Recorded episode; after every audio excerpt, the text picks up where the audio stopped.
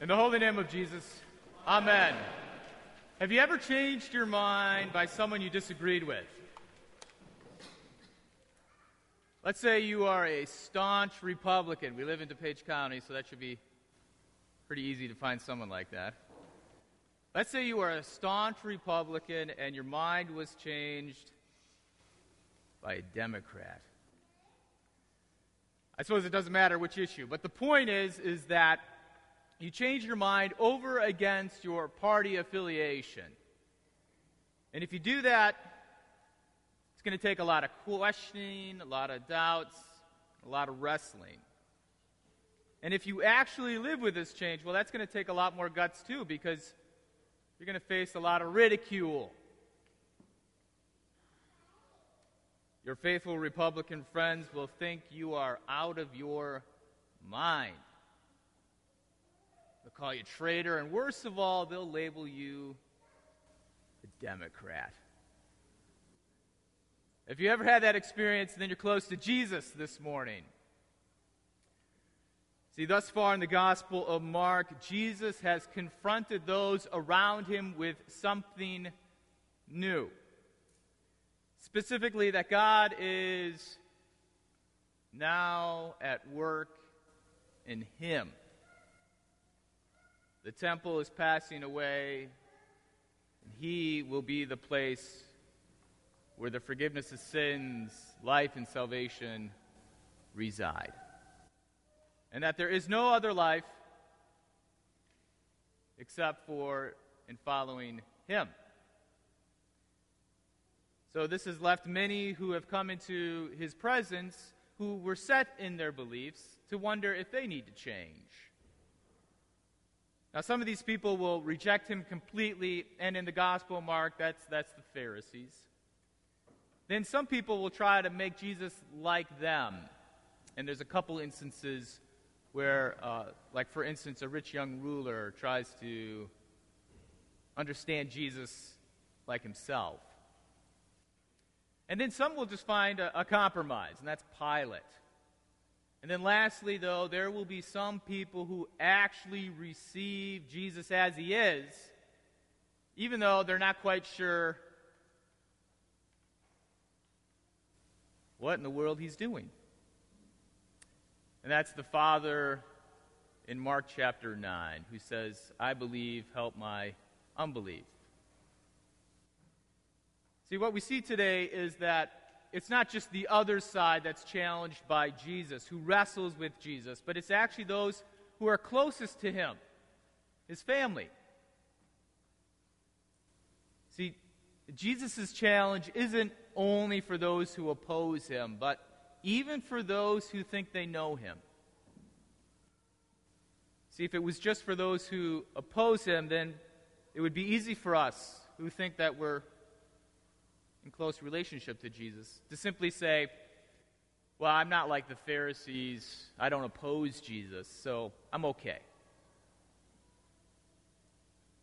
But Jesus challenges even those who are close to him today.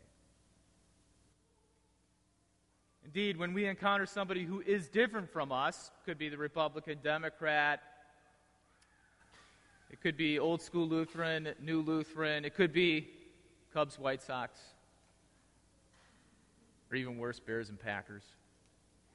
When we encounter somebody who's different than us, sometimes our first reaction is simply to see them as strange. Their beliefs, their practices, they're just not right. So when we encounter them, we either want to make them like us, to make everybody a Packer fan, or we just want to get rid of them completely or we try to find some kind of compromise and we try to find the places where we all agree. But in each of these encounters, what we're doing is we're trying to minimize it. We're actually trying to domesticate the other person. See, in the first place, when I'm right and they're wrong, they really just need to be like me. And then the second place is, I'm right, they're wrong, get them out of here. And then the, the third instance is, hey, we're all okay. Everyone's going to be just fine.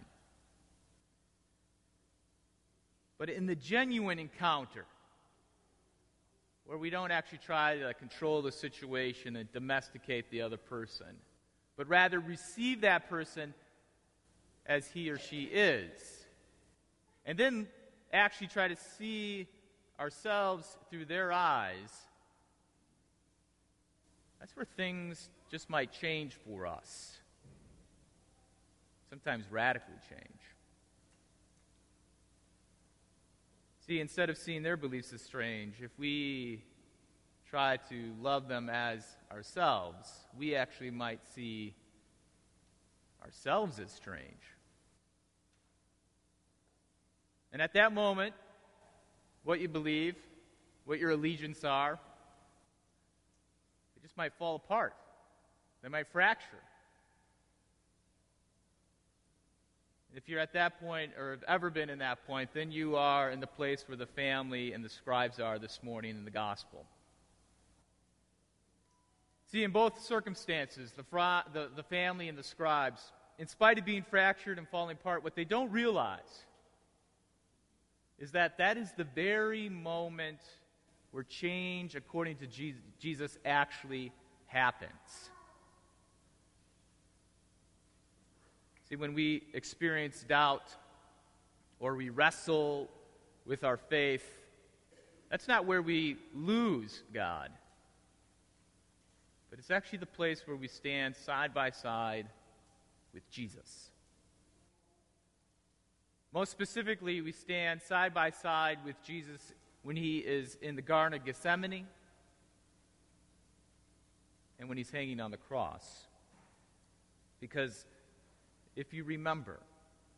That's where Jesus doubts, wrestles, and even questions with what God's will is in his life. You see, faith in Jesus as the Son of God and what all that means doesn't exclude any kind of sincere inquiry, but actually includes it.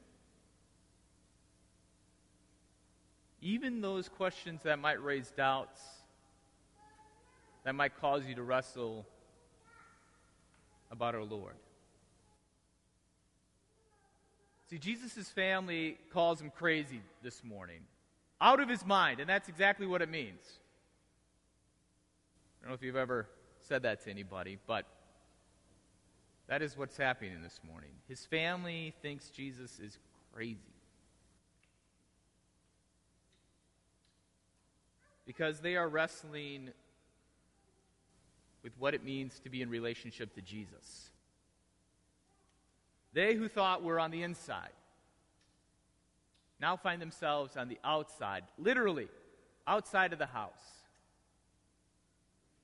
And now they are challenged to see their family status not in their own terms, but in the terms of what Jesus is laying out in the gospel reading according to following Him or following God's will.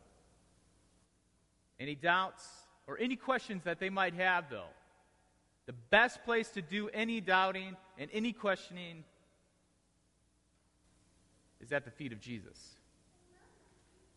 The resurrected Jesus, specifically. And that is where the family is right now.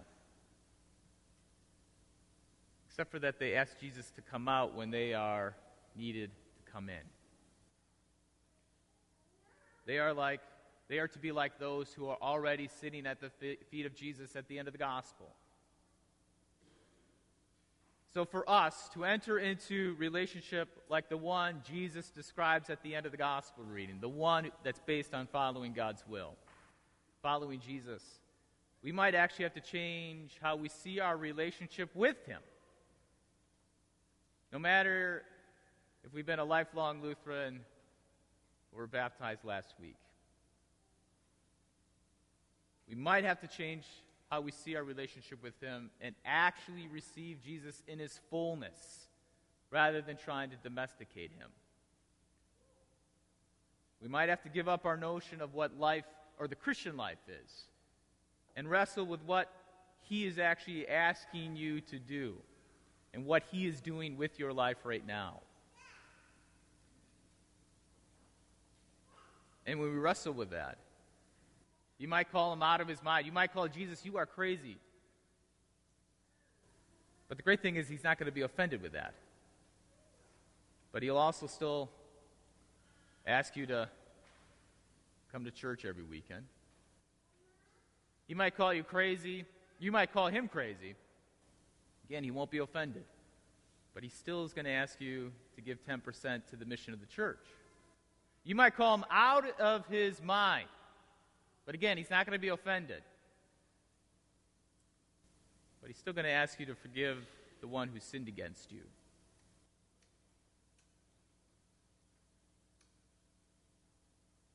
See, Jesus is like a paramedic who continues to help even when you shout curses at him, slap his hand away.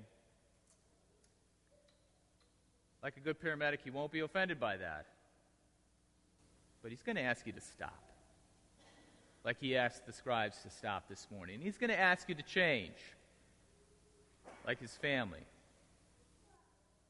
Because you can't escape on your own. Jesus is the one who's going to lead you out. And that's the challenge Jesus has for you in saving you. And no matter what you do, He isn't going to retreat from helping. Because Jesus knows exactly what's going on. And He isn't going to waver. So your sincere questions, your sincere doubting and wrestling won't stop him from going back to that fundamental point that there is no life but the life that follows Jesus. He's not going to give up that point because he's been through death and the grave, and he's come back. And he sees all of our lives now through the resurrection. In the holy name of Jesus, amen. amen.